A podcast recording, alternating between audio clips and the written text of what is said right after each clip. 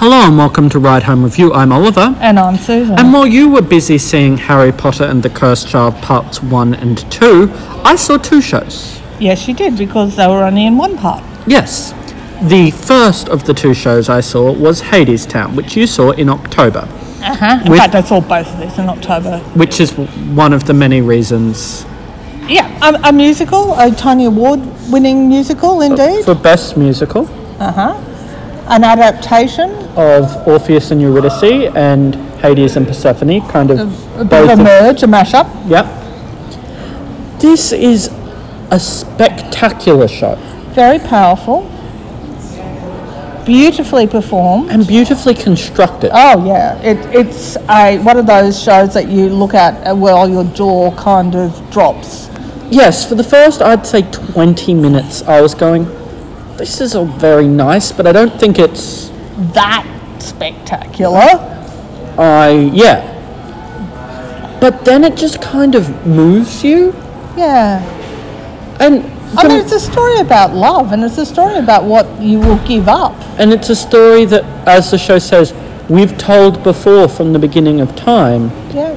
but we tell it again despite ourselves. Well, I think the thing is that people always hope that there is life after death. That people always hope that there is some way that they can make connections with people who have gone before. That's kind of human. You don't want to think that this is it, and you want to think that there's some way that your love won't die, won't And be that story, your story, will live on. Yeah, and so it's a, it, although it's you know way back myth stuff, it's also a, a human condition. Look, I thought this was uh, beautifully told, and as you said, beautifully constructed. But for me, a musical, I need to be able to leave humming, and it's not terribly hum-worthy. No, Is there's that a some. term? I just made it up, but anyway. There are a couple of good songs in No, there. I'm not saying it's crap music. It's just not the kind of thing that It's very just- jazz, very soul, very Yeah, it's blues, which isn't my style of No, music. it's it's not the sort of music I find in my head earworming around. Um, you know, while I'm sweeping the floor or going to bed at night or something. That's not a fault of the music. That's just a a, a bit of a, a disconnect between me and the music.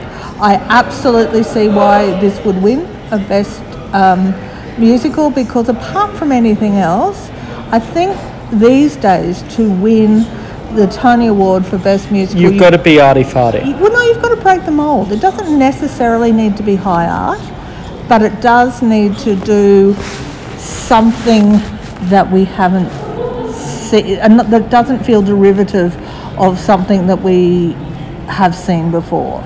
So, if you look at Mean Girls and Legally Blonde side by side, They're very similar. th- they feel like they they've share a lyricist, as it happens, come, yeah, but they feel like they've come from the same cookie cutter, and I and think Heather's is also in that it- triangle. that's right. And and in order to be a Tony, you have to be spectacular, but you also have to do something different and take risks. I Yes. think, and this did all of that, and I think it therefore was deserving of where it went. I mean, the prom was right there, but that's another matter.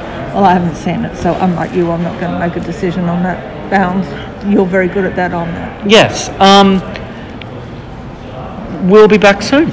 you're not rating it. Oh, it's. I think it's a distinction, nearing a high distinction, but just a distinction. Yeah, look, I think that's probably, although we are talking October and my memory does fade, that's about where I would put it to.